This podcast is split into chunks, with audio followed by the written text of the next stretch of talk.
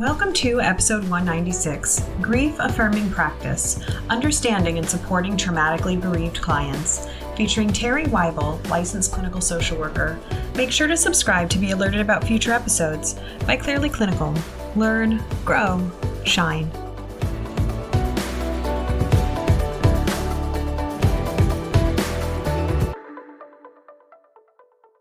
Hello to our listeners. My name is Beth Irias, and today I am honored to be joined by Terri Waibel. She is a licensed clinical social worker, and her passion and focus in the clinical world are improving the way that practitioners show up for grief and for grieving clients. And I am delighted and honored to have this conversation with her today. Thank you for joining us, Terri. Thank you, Beth. It's really an honor to be here. I appreciate you having me on. So, before we dive into this, I know you wanted to take a moment. So, why don't we start there? And then um, I would love to hear more about you and about your practice and how you came to do this work. Thank you. Yeah, before we begin, I, I feel it's really critical for us to take a beat.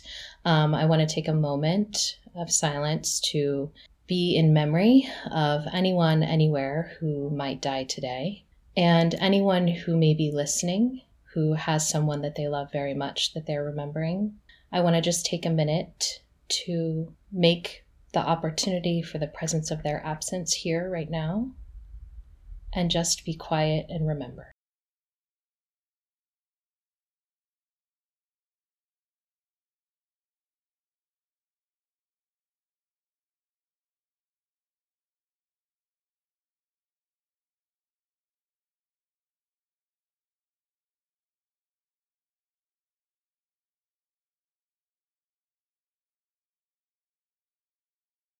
Thank you so much for that, Beth.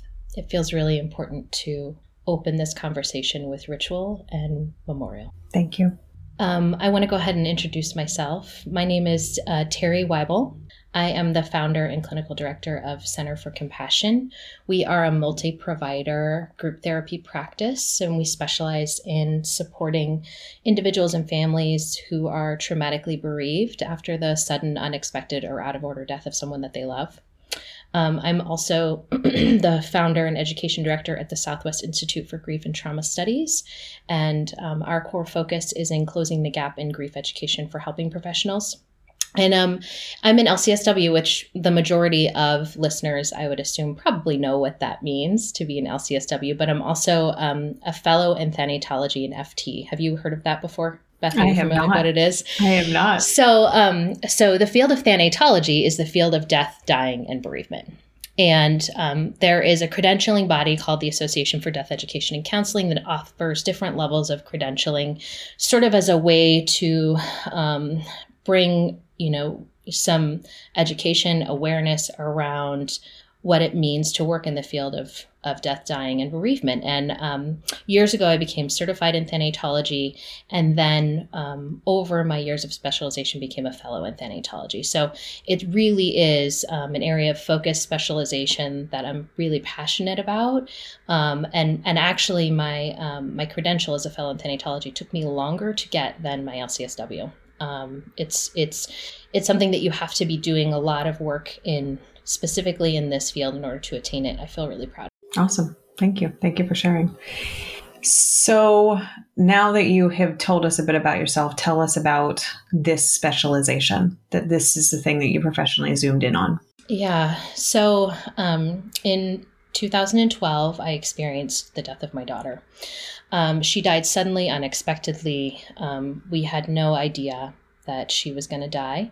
And I was already in the field of social work at the time and um, you know i had been in therapy for many years and and you know thought that perhaps my field might be able to support me after her death and unfortunately i really had the experience of my profession failing me on the other side of her death and really um, didn't feel that my colleagues were able to help or support me in a meaningful way. They just really didn't know what to do with me. You know, they said all the wrong things. They um, they suggested that I should be over her death, that I should find closure. Um, and, and it really it left me feeling profoundly alone and unsure where to get help. and luckily, you know, I got connected with some good support through nonprofits, through um, through other social support, through over time the right therapy, which was was wonderful, meaningful, um, and as a part of that, started to explore also my own personal history beyond her death, and as a part of that, started to recognize my family history was just completely sprinkled with this traumatic death through generations of time that it was not just her death but you know i was also a bereaved sibling. I had experienced the death of my brother which is what put me into the field of, of social work. He died as a young adult also suddenly unexpectedly. So my mother was a bereaved mother.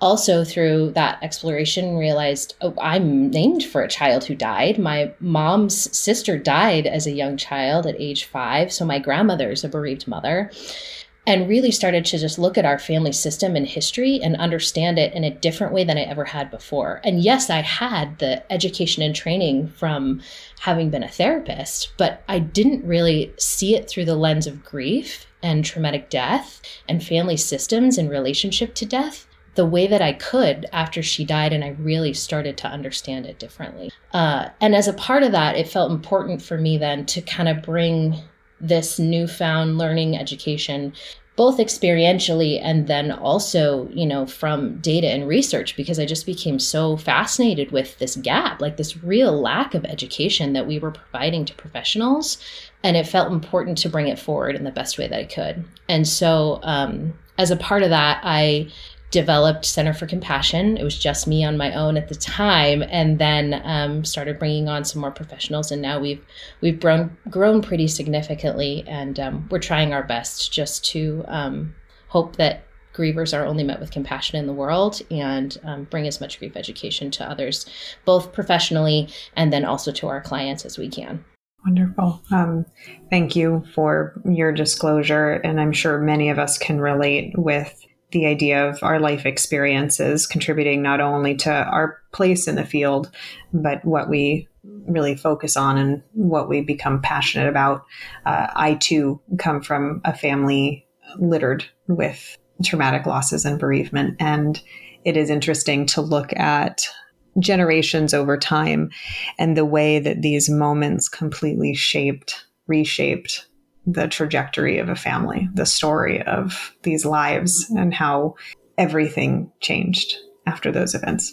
Yeah, that's right. That's exactly right. And then how, you know, behavioral patterns, um, places in the family system, so many things that that were information that I knew again as a part of being a therapist. Like I could see, you know, specific roles in family systems or again patterns of behavior those sorts of things but i hadn't understand them really through the lens of traumatic grief and traumatic death until my daughter died and i really started observing it in that way and it shifted my understanding of things in a found way. I'm going to let you call it where in the world do we start?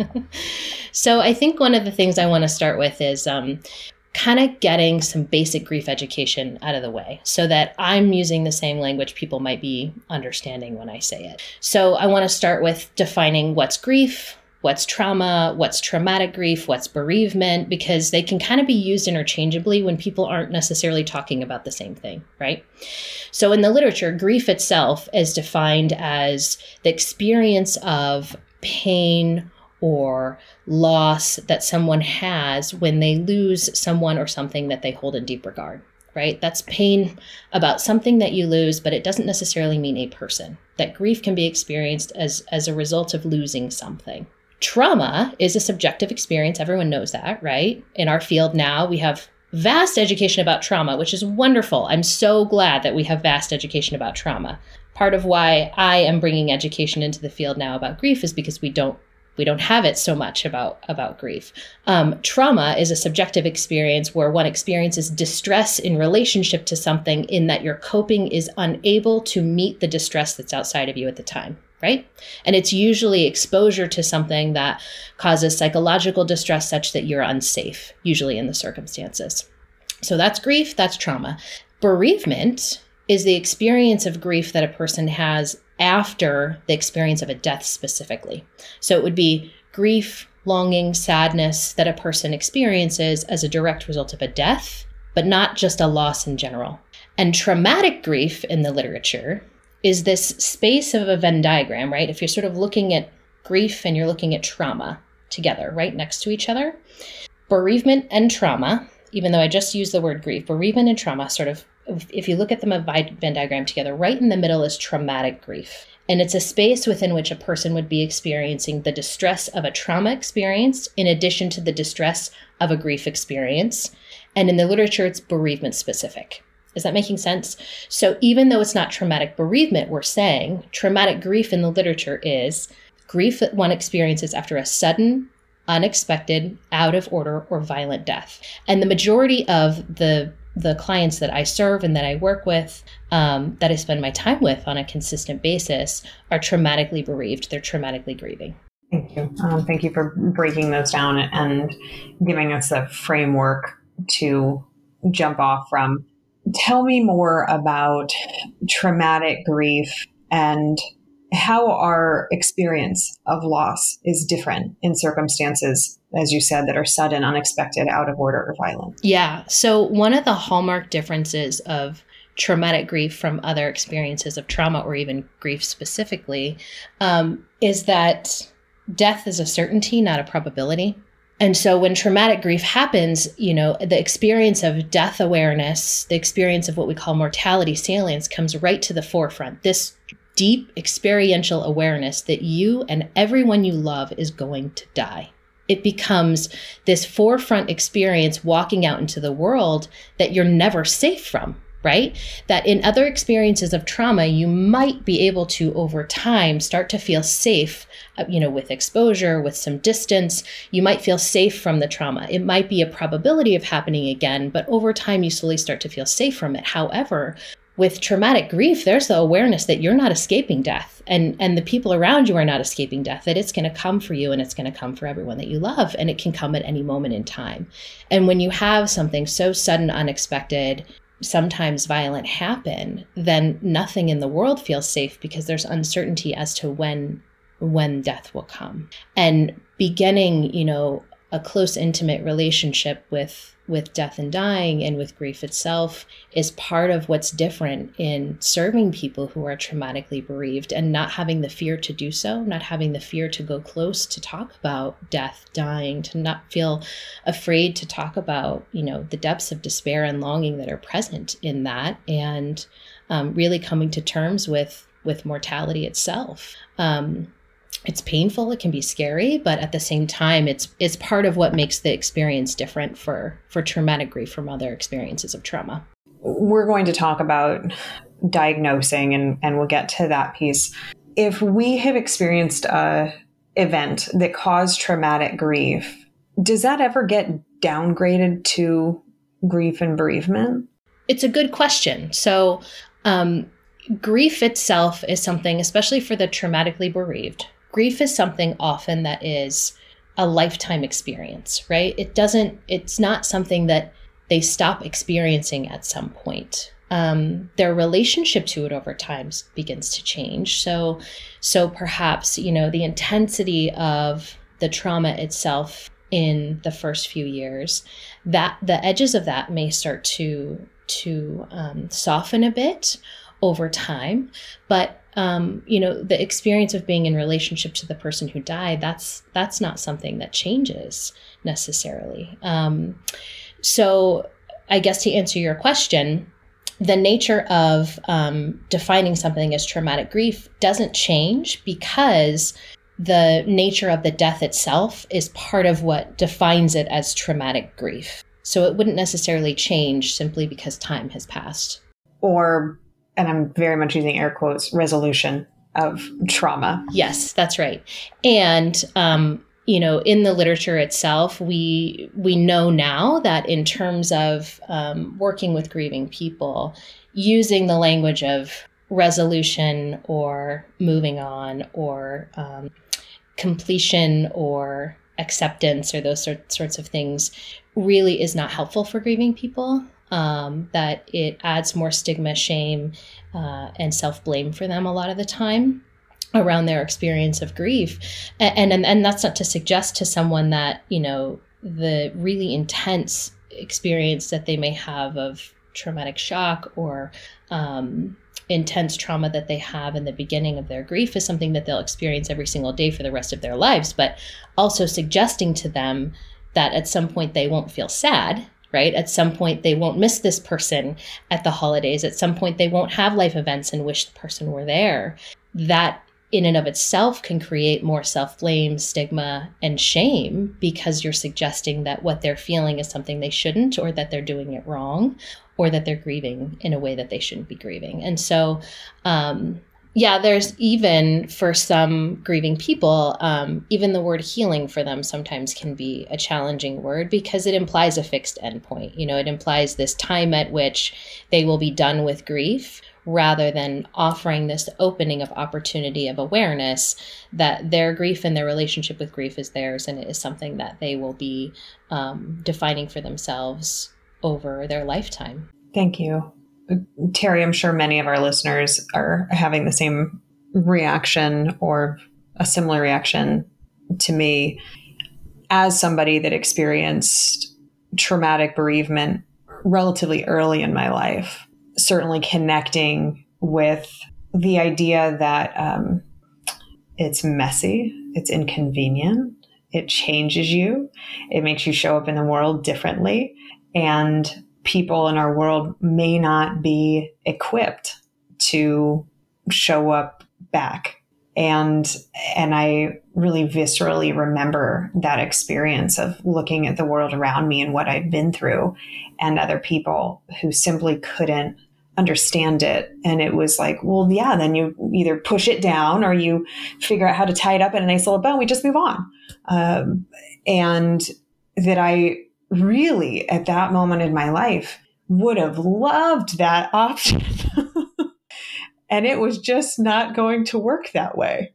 So it felt like there was this bar that had been set of like, okay, you go and we do this ceremony, whatever that ceremony is. In my case, when it happened, I was, this is the days before cell phones as I say, I was bebopping across Europe and backpacking when it happened for me. There was no opportunity to get back in time for the funeral.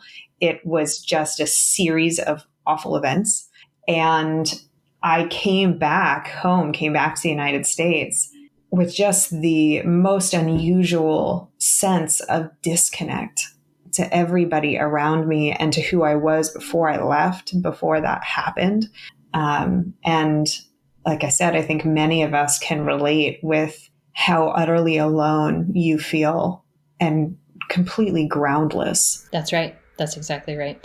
Yeah, there's so many things are coming to mind for me as you're talking, Beth. And I'm sorry to know that you also know grief in the way that you do. Um, and you know, you talked about it being messy and inconvenient and wild and untamed and and it's because it's connected to love, right? In the same way that love is wild and untamed and messy and inconvenient and powerful, that grief is the same because it's directly connected to our love. We only grieve for things that we love, you know? And and that experience you're talking about, you know, there's a philosopher who talks about it being shattered assumptions that that you wake up in the morning and everything that you thought you knew about the world isn't true anymore. It's no, you know, you don't know where you're safe. You don't know who you can trust. You don't know, you know, what tomorrow will hold and whether or not you even want to be here in the life that you have. And you're waking up to something that's different than you ever would have wanted for yourself. And and what happens with that is alienation, exactly what you're talking about. And it, and it's it's precisely why grieving people need others around them so much and also why other people are often unable to show up because they don't have that frame of reference to understand how disconnected you might feel. Um, but we also know as human beings, belonging is so important. And in the moments in our lives when we feel most alone and we feel most disconnected, we need others. There's so many directions that we can go with this. Before we move out of the foundational knowledge about the difference between grief, traumatic grief, um, bereavement. Can you talk a little bit about the piece in the Diagnostic Statistical Manual? Understanding as we're having this conversation that the world of diagnosing in the United States is ever evolving and there are inherent limitations to diagnosing. And for those of you listening, please feel free to listen to some of our other uh, episodes where we're talking about diagnosis and kind of application and uh, ethnocultural lens and these important pieces.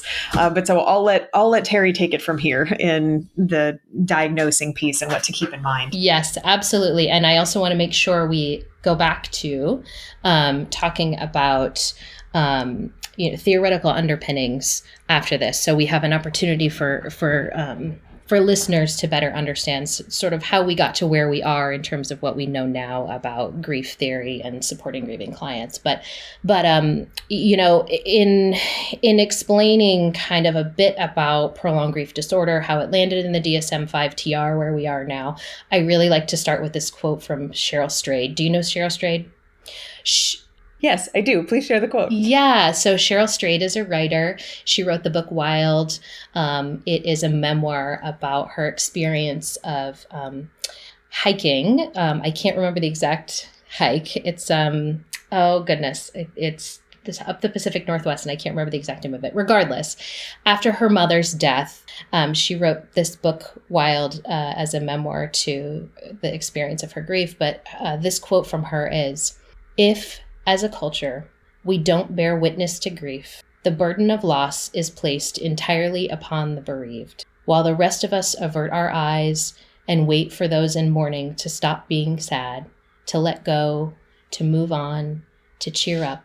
And if they don't, if they have loved too deeply, if they do wake each morning thinking, I cannot continue to live, well, then we pathologize their pain and we call their suffering a disease and it feels like it just illuminates for me so deeply uh, the experience of prolonged grief disorder now landing in the DSM-5. And I, you know, I, I full disclosure have some strong opinions about this, uh, and and I at the same time want to make sure that I kind of present some understanding in in um, the what the arguments for in terms of benefits of having the disorder itself and then you know the limits of that as well but also knowing i stand on the side of feeling that including this diagnosis will only further alienate um, grieving people in the way that you and I were just talking about. So, um, historically, there had been the bereavement exclusion in the DSM up through the DSM 4. There was this exclusion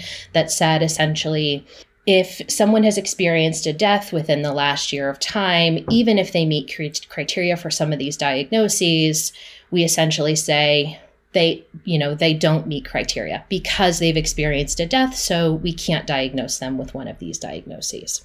That was up through the DSM 4. In the DSM 5, they removed the bereavement exclusion. So after that, you had two weeks. So then it was okay, well, if you meet criteria for an MDD diagnosis, a GAD diagnosis, a PTSD diagnosis, but someone you love has died in the last two weeks of time, then you don't meet criteria. If it's been more than two weeks, then you could meet criteria for one of those diagnoses. With the TR, they have now included prolonged grief disorder as a completely separate disorder from the other disorders in the DSM. And prolonged grief disorder essentially says if you are experiencing this litany of, um, you know, quote, I call them quote symptoms that could meet criteria one year after someone you love dies if you're an adult, or six months after someone you love dies if you're a child, then you have a diagnosis of prolonged grief disorder. There are multiple problems with the diagnosis itself.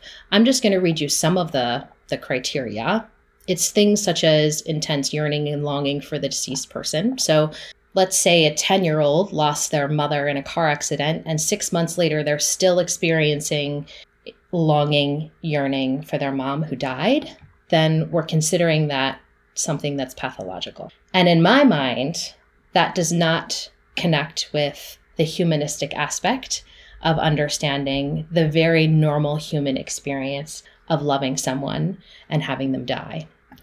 Um, one of the, you know, all of the criteria, when I look at them, they're pretty common criteria for what someone who's traumatically bereaved would be experiencing.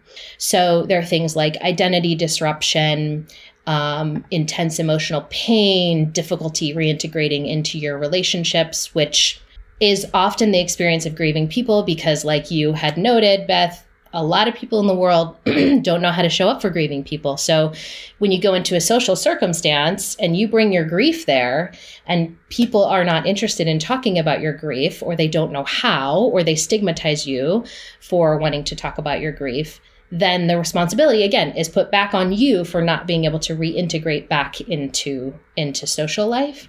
Uh, so that's what some of the criteria are. The one of them that's pretty concerning from my perspective is the very last one, which is the bereavement reaction clearly exceeds expected social, cultural, or religious norms for the individual's culture and context. And my question about that is according to who? Who's determining that? Is someone in the client's life determining that? Is the client themselves determining that? And then what if they have intersecting identities? Exactly which culture is it that we are referring to that would be beyond that culture's expected norms? Um, so it really makes me pause to question whether or not the diagnosis itself is something that's problematic or if it's really just the lived experiences of people who've had this experience. Because if the people inside of traumatic grief are saying, oh, no, no, that's just what it's like to live with traumatic grief, but someone outside of them is saying it's problematic, I'm not quite sure if it actually is um, a definitive measure of the experience itself. So the arguments that, that they've made for the diagnosis itself are that it expands access to care for grieving people because it adds an accepted diagnosis for insurance benefits. I mean, that's the primary argument is we need to bifurcate this out, make sure we have specific criteria for something that's separate from these other things so that we can use it for insurance benefits. In addition to that, if we have something that's separate with a separate criteria, then we can appropriately measure it as separate from a post traumatic stress disorder diagnosis, etc. So it gives opportunity in terms of research for those things. Um, for some grieving people, they also say that it gives them, you know, validation of their experience of grief. That if it's called prolonged grief disorder, it helps validate what their experience is. But at the same time, my sort of sense about that is who's invalidating you that you would need to have validation that your lived experience of your grief really is as bad as you are experiencing it. And um, the one last that they talk about is really about opening up research funding again, because if we have this separate criteria and diagnosis, then we're able to to um, to get access to to funding for for more research. And and the you know the work toward getting it included in the DSM has been going on for about 25 or 30 years and uh, it was developed really out of them seeing a subset of individuals in the data that they noticed were having different experiences than those who were you know having major depressive disorder et cetera and they identified that they were grieving one of the things that's really problematic about prolonged grief disorder itself is that what they identified is about 4% of the grieving population meet criteria for prolonged grief disorder. 4%, right? So, in my mind, I'm thinking, well, about 4% of the bereaved are traumatically bereaved. So, are we really just discriminating against a subpopulation of people, again, who are saying, no, this is just what this experience is like from the inside out? It's not problematic. And then, in addition to that, if it's only 4%, how many clinicians, psychiatrists, psychotherapists, how many of them really have enough training and education in grief work to know that it's really only 4%, right? That it, it, it just, you know, creating it as a diagnosis puts it in this position of being able to call any experience of grief and grieving after a one year time period something that is now pathological. And we know the history of, of, of the DSM in terms of turning normal human experiences into pathological experiences, right? I mean, think about sexual orientation disturbance or gender identity disorder, right? These are things that are normal human experiences that were turned into pathological mental illness. And again, it, it's someone inside the experience saying, no, this is just what the experience is like. Then I'm not quite sure why we're turning it into a diagnosis. Um, The other things that are sort of concerning about it is that the language of the criteria is unclear. Um, it's really subjectively defined. For example, they have, um, you know, language about guilt, and it, that's really subjective depending on the circumstances. For example, if you have a bereaved parent who accidentally contributed to their own child's death, and you also have that 10 year old I was talking about, whose mom died in a car accident but wasn't with them at the time, they may both be experiencing guilt, but their experiences of guilt are very different, right? One as a 10 year old is around magical thinking, and one as an adult who did accidentally contribute to their own child's death is grappling with self blame and regret and things that they wish they had done differently. Is it making sense?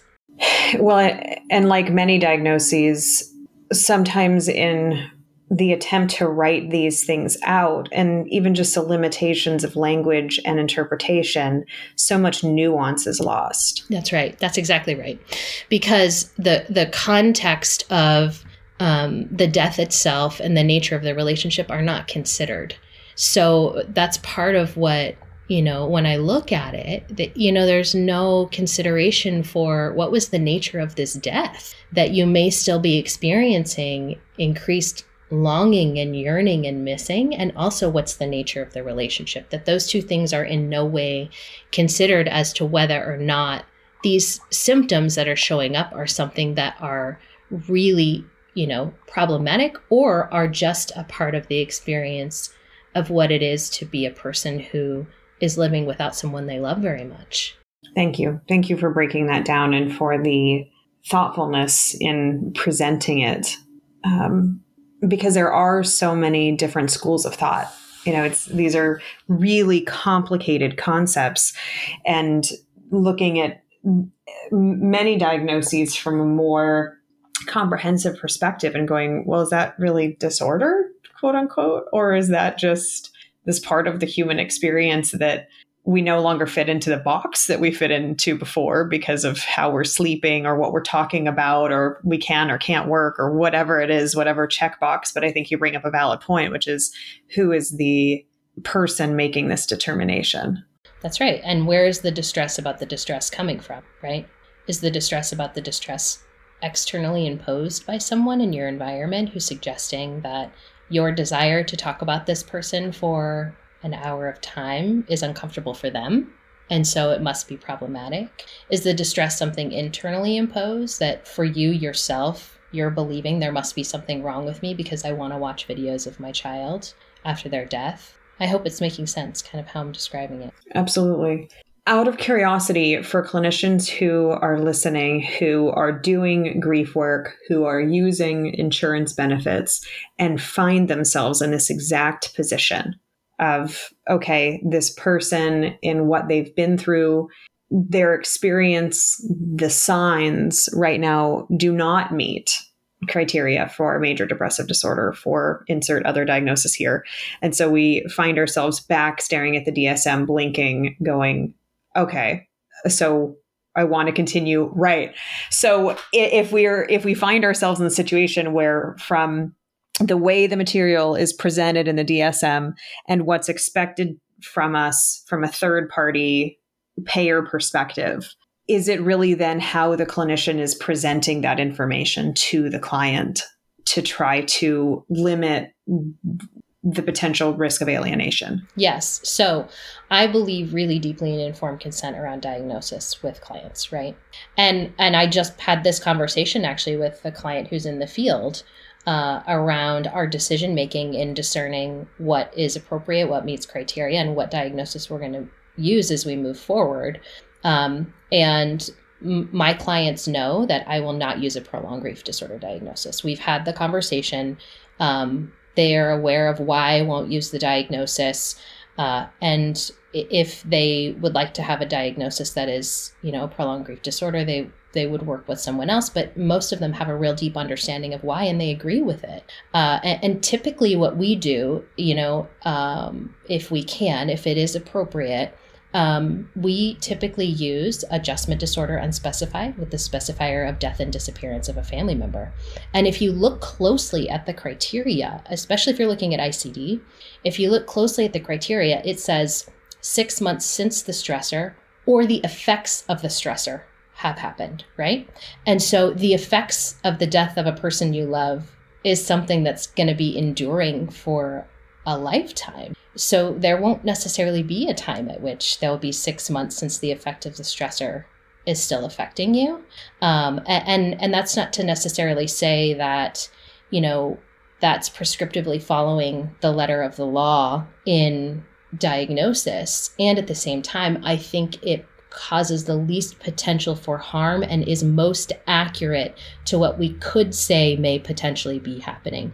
Because it's it, it, i also believe it's not a disorder right? I don't think that it's a disorder that they're attempting to adjust to this death in their life. And at the same time i do think that we need to reduce barriers to care and give people access as best as possible Thank you. I appreciate that. And for our listeners, if you haven't had a chance, uh, Dr. Jared Keeley recently had a conversation with us about some of the nuances between the ICD and the DSM. And so I'm glad that Terri brings up that point too, because there there really is more to diagnosing and more complexity and nuance than necessarily what we're just seeing in the DSM when we're looking at this from a more international, international holistic perspective.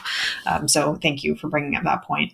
Um, moving out of the piece of diagnosis and categorization. As you've pointed out, many helping professionals may not have very much dedicated training in grief and bereavement work. Can you talk more, as you mentioned, about like the theories and how this has developed over time and our understanding of what quote unquote grief looks like? Absolutely. Yeah. So, um, I like to even go back to start with Freud because um, I think it's fascinating for people to learn that he became a bereaved parent. And after he became a bereaved parent, he essentially said, nine years after her death, he said, This is just the pain of what this experience is like. It's not going to go away. And it's a direct result of the love that I have for my child. And he talked about his foundational understanding of everything he had done before that being changed as a result of her death. And I think it's fascinating that it sort of got lost in time with how how long it's taken us to catch up, if that makes sense. So, um, so I think I've heard this on other podcasts the, that you've done in the past, and and it bears repeating. I think most people hopefully at this point know. Kubler Ross's work um, on death and dying um, was published in the 70s. I believe I have to go back and look at the exact dates, but um, her work was seminal in terms of changing the discourse, the conversations around death and dying. It sort of opened up the hospice movement, was is all incredible and absolutely wonderful.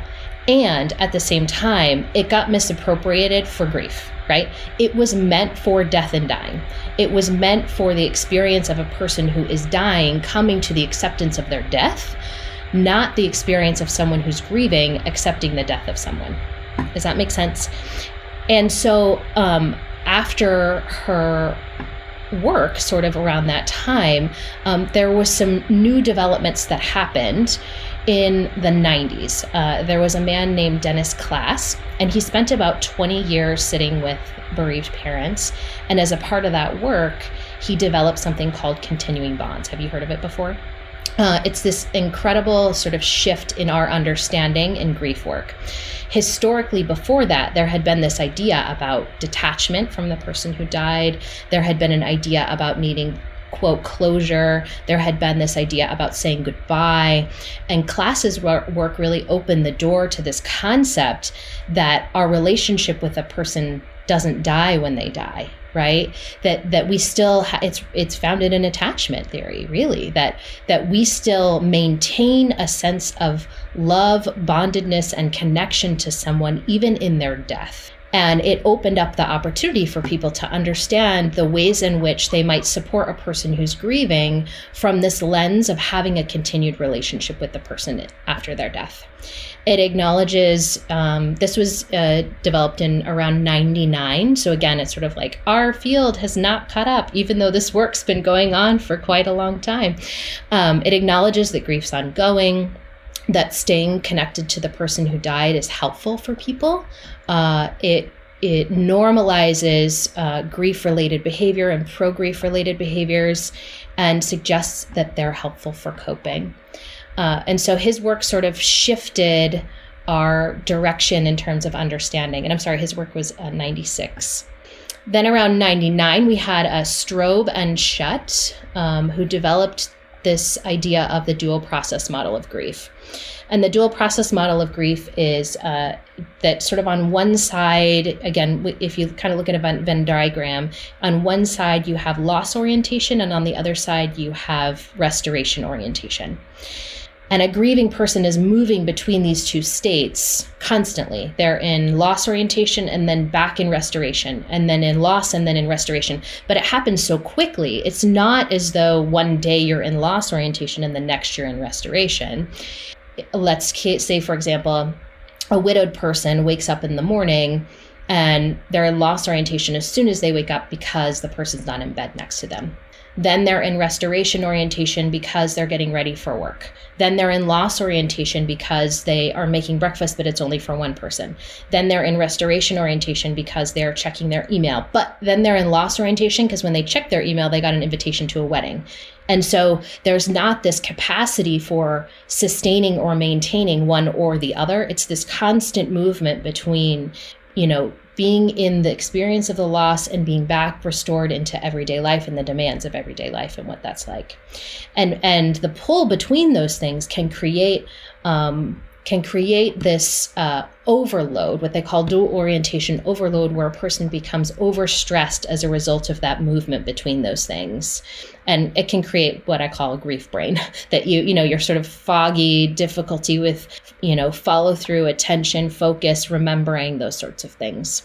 Um, after Stroebe and Schut's work around 2009, we had um, Worden developed the Tasks of Mourning, which is um, it's a non-sequential model that's ongoing throughout the life course, which you've probably gotten from me through our conversation thus far um, that you know grief is not an end point that it's something that is ongoing for people throughout their lives uh, and, and his his tasks were around accepting the reality of the loss processing the pain of grief adjusting to the world without the deceased and finding an enduring connection with the deceased while embarking on a new life. And again, you'll hear that that undercurrent of the continuing bonds there in all of these is this sense that there's still connection to the person who died. There's not disconnection and there's not encouragement of disconnection in any way.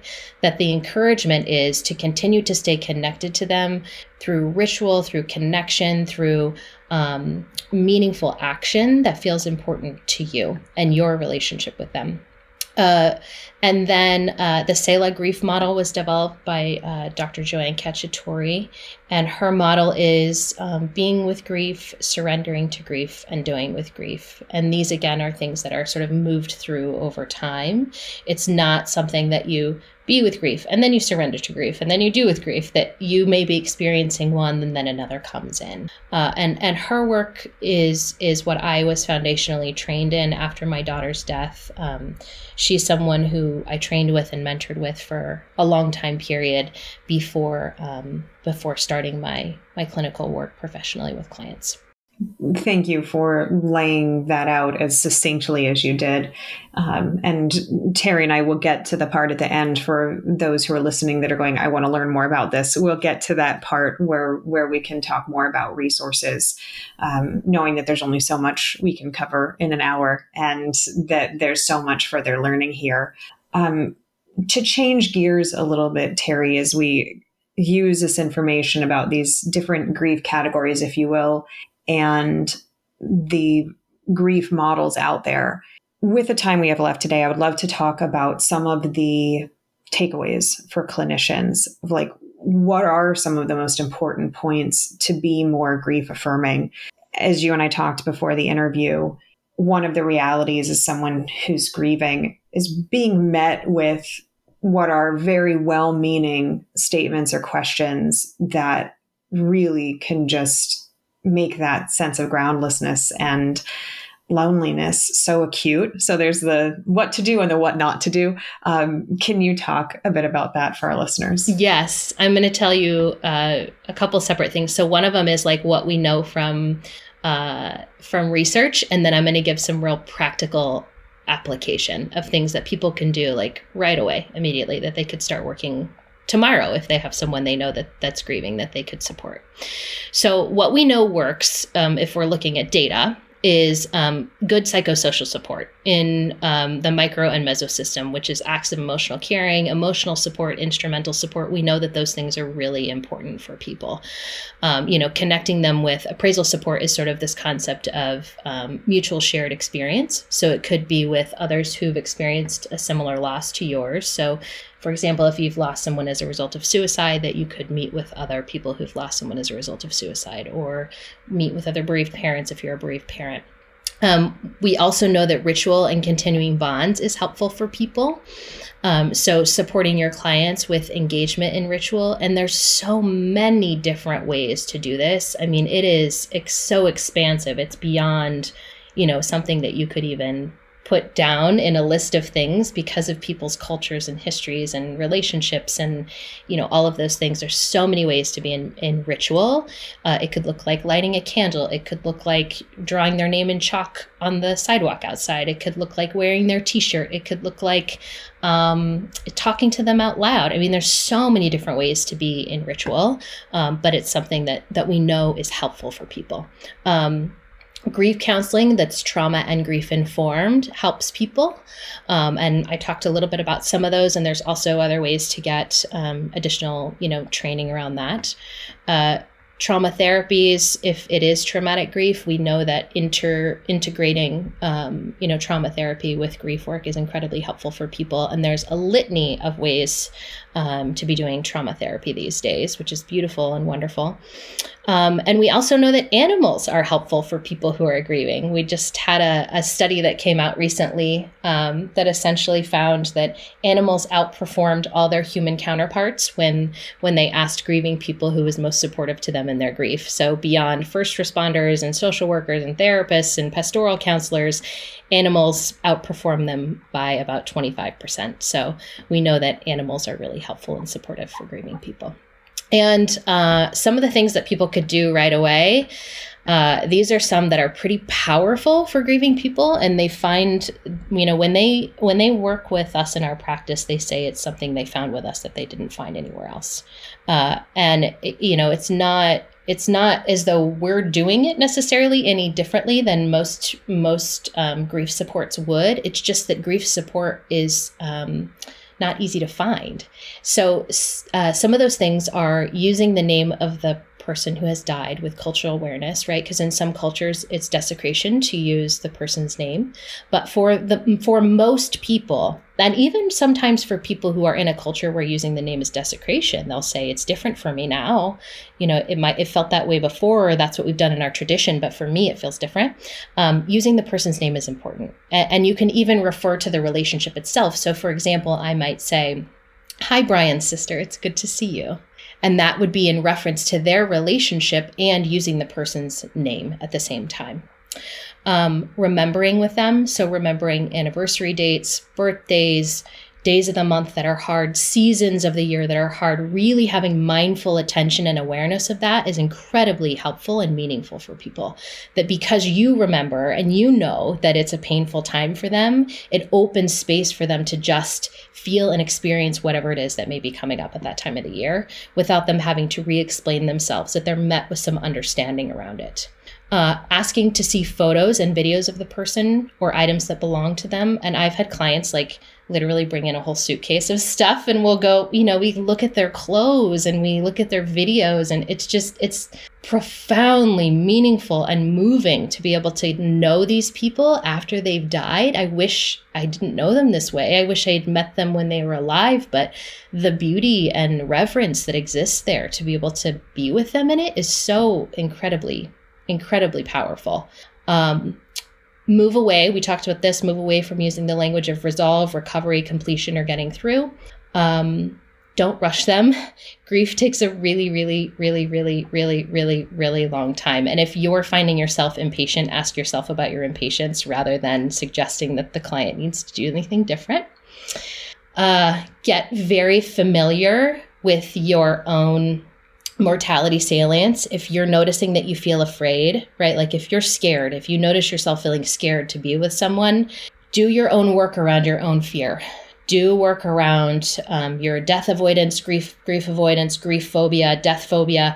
If that's going on for you, it's really important that you're talking with someone and better understanding it for yourself so you're not bringing it to the client. Because if you're scared, they'll know you're scared and they won't feel like they could trust you. And and some of this the stories are scary stories. I mean, it's hard information to hear. And at the same time, if the helper is a person who doesn't have the have the emotional bandwidth to tolerate it, where are they supposed to go? Right? It's really critical that you, as a therapist, are able to tolerate your own distress and especially your own helplessness around the experience and just bear witness as best you can. Um, one of the other ones I talk about that is that I still have to practice is to be really mindful of your speech because many euphemisms are not grief or trauma informed at all, right? And there are ones that you'll just say and then go, oh my gosh, I, I can't believe I just said that. So here's some examples. Uh, you'll have to bite the bullet. Don't throw the baby out with the bathwater. This will be a jumping off point. I'll shoot you an email. All if you think about for someone who's experienced a traumatic death, a violent death, the death of someone as a result of suicide, how about it blows my mind? Like really think about it. That I have had to spend a lot of time paying close attention to my words because I've said some of these things to clients and went, oh my goodness, I cannot believe that just came out of my mouth. Um, so being mindful about your speech is incredibly important, um, but you'll find it only makes you a better practitioner if you do so. Um, assess and connect them to adequate social supports as best you can. So the piece you and I were talking about earlier about alienation, disconnection, isolation. You know, one of the things that can be foundational in terms of if you're looking at a quote treatment plan goal is surrounding them with psychosocial support, you know, really assessing for where that is rather than trying to suggest that they need to do something different trying to find a way in which they can be in community and relationship to others that they're getting more support can be a really helpful place to start. Uh, and then, you know, remember holidays are really hard, like really, really hard for people. We don't we don't have holidays in our office space so that it's a safe space for grieving people because they're inundated with it at the grocery store and on the radio and with their friends and in social conversation. So, you know, any and and also like it would be it would be nearly impossible for us to recognize every single holiday that any of our patients would be, you know, would be needing to recognize because death touches us all. You know, death comes for everyone. And so in terms of a demographic, it's it's everybody for us, you know, that we we work with and support people who come from really, really wide ranging backgrounds and life experiences. And so um so yeah, we we don't recognize holidays necessarily in our office space for that specific reason. And um we also really support making sure that we're using um, ritual that's culturally competent. So, so if we are talking with clients about ritual, we want to mirror their language. We want to really understand them um, from a subjective lens and an interpersonal lens, and and know that any suggestions we're making are really just coming from them, and we're mirroring that back to them. I know I want to listen back to everything that you just said because there's so many nuggets of wisdom in there. Thank you for laying them out as clearly as you have. I know for me, um, what really resonated was the importance of the language. I've absolutely had that conversation with clients before. Um, the sensitivity to certain words that become so normal in our vernacular. Um, I'm thinking for one client about how there was a membership card for a retailer and it was the retailer and the word addict. And that that language just lands in a very different way for that person. And how we're using certain language i think you're absolutely right. There are these nuances and there are these um, phrases that are just so part of how we express ourselves but can land differently for a listener that make us hesitate and our bodies have a reaction to that language even if it's not related to what we've been through or what we've witnessed um, so thank you for that goodness knows that one of the pieces, too, as you said, um, the things that we can do. Can you speak a little bit too about the things not to do? And I know that I have a vested interest in this because I've been there. You know, I, I think for many of us, we've had people say things that feel like they're checking a box. It seemed like some socially sanctioned hallmark statement we can make to like make somebody feel better. But the whole they're in a better place like can you speak a little bit about that? And like our ability as clinicians to sit with not. Yes. So it, i mean it i usually say like don't use platitudes they are unhelpful like that's the start and the end of it is you know if you find yourself moving into a place where you're trying to fix change solve help like honestly if you're trying to fix change solve help make something feel different than how it feels, you're probably moving into the wrong space. Just try as hard as you can to stay with what is. And what is may be despair and longing and distress and overwhelm and helplessness. And and the platitudes are really hurtful things. I mean, they're things like like you said, everything happens for a reason. It was God's plan. You can have another baby. You can get married again. What are you learning from this? Time heals. I know how you feel. Like all of these things that are just so unhelpful for people. Even things like, you're so strong, right? If you really look at what someone's saying in that moment, they're saying to you, I want you not to feel what you actually feel because it's easier for me when I sit with you if you aren't distressed, if you aren't sad, and so the implication is that you're doing a quote good job if how you present to them is in such a way that doesn't look as though you're in distress. And so then you you fragment even more, right? When when grieving people already have the experience of fragmentation of cutting off parts of themselves from social exchange because it's not permissible. If someone tells you you're so strong, the message you get reinforced is please continue fragmenting yourself because there's parts of you that aren't welcome. I'm really glad you brought up that last point, and I was nodding as you said it. I just saw something the other day, and I unfortunately can't appropriately appropriately attribute the quote, other than to say it's not mine. Um, but that the idea that when we reinforce strength, it may inadvertently overlook the fact that a lot of times when we're being told we're strong, we're in circumstances that we didn't choose. We didn't choose to have strength. We didn't we, had no choice. It just it happened. And so it's not like oh i'm going to do this thing and i'm going to start training every day for it or whatever that is. And it's like okay we can reinforce the strength if you had to get up every day and needed to make that choice about what you were going to do for the day ahead and what you were going to eat and yada yada.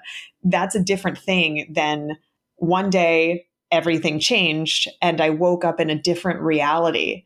And and i took you know, I saw this quote and I took that in because, yes, it is very much strength looks like XYZ, and then anything outside of that, if we're not trying for stoicism, for the appearance that uh, things will go back to the way that they had been before, that we're somehow not being strong.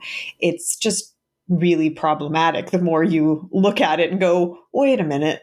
Like we're we're reinforcing some traits that may be social, socially sanctioned but this certainly is not helping somebody's experience of their world right now by saying here's the box stay in the box. This is more comfortable for me or for people in your family or for your teacher or whoever else and, and that's that's the exact you know sort of language we talk about in the therapy room is what other choice do you have you know if someone suggests you're so strong well what what other option did I have, right?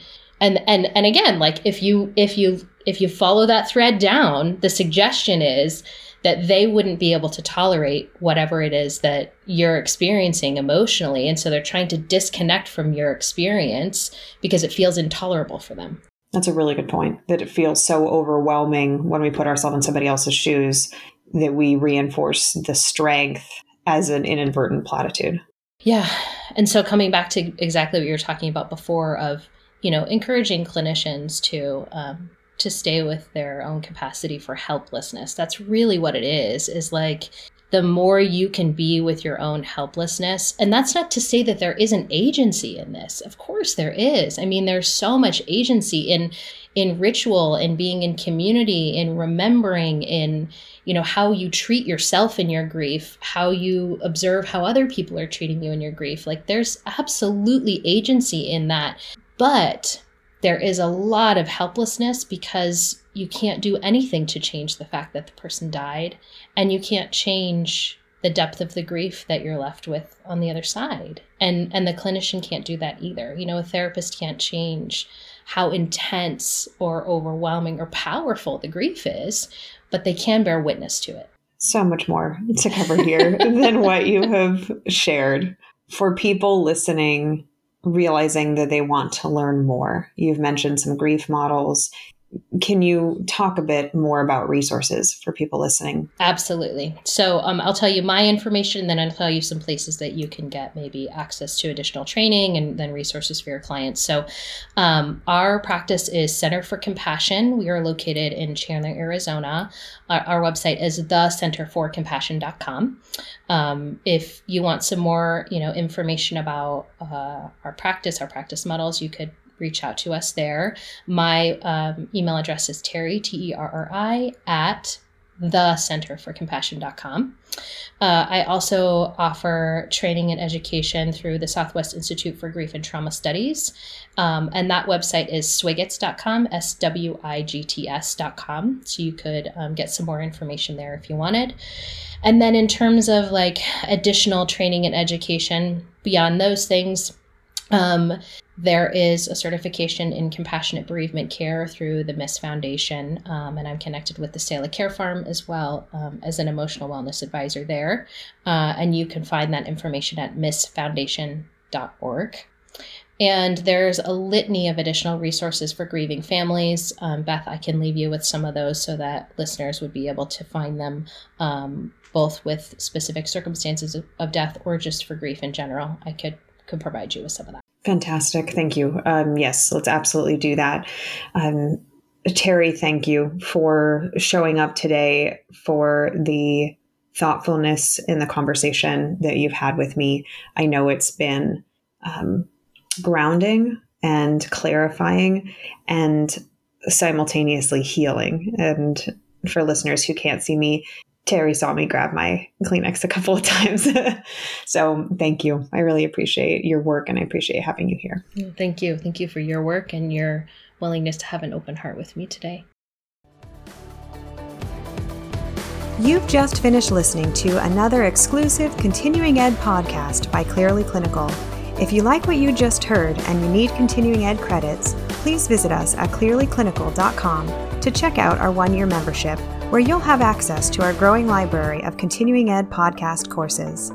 Clearly Clinical, where our goal is to help you learn, grow, and shine.